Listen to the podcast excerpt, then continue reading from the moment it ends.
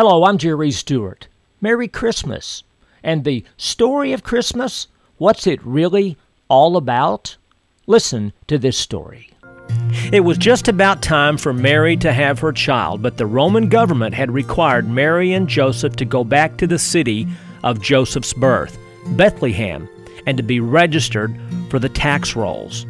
But the interesting thing about this trip to Bethlehem was not that the Romans required it, but that God had planned it.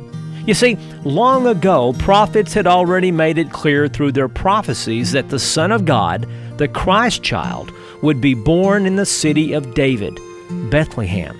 So you see, the Romans weren't the ones who made it happen at all. God did.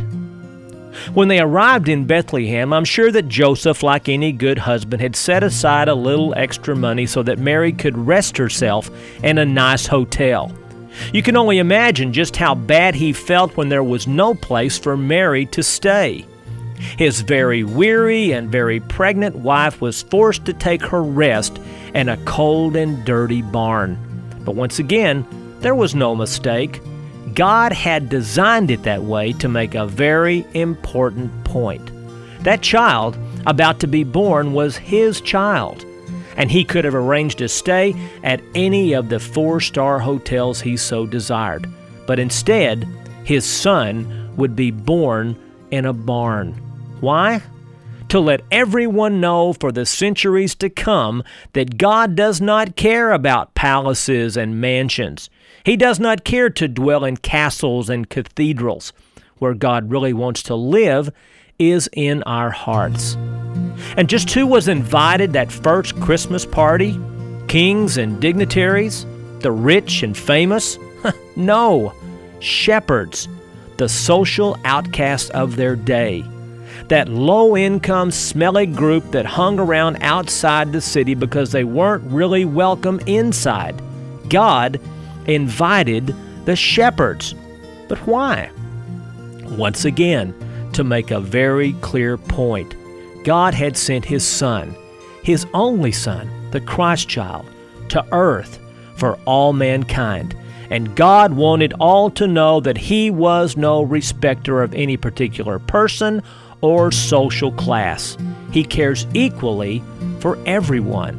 And just about 30 years later, when Jesus Christ, God's Son, hung on a cross dying for the sins of all mankind, He was dying for everyone. What an unbelievable sacrifice. But what about peace? Why is there no peace?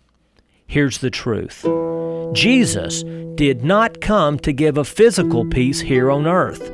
As long as evil men have their own free will, there will always be wars.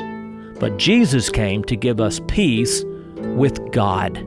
You see, before Jesus died for our sins, we were separated from God by our sins. We could have no fellowship with God, and when God sent His Son, the perfect sacrifice, Jesus Christ, the Christ child, He became the bridge that linked us back with God, so that God's Holy Spirit could live in our hearts and give us peace.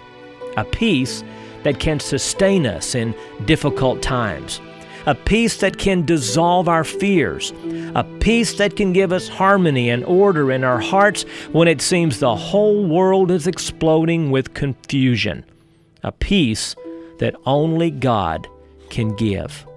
What a wonderful story. In all of our hustle and bustle of our Christmas season, let us not forget that Christmas is about that first Christmas gift to us God's gift, Jesus. Merry Christmas.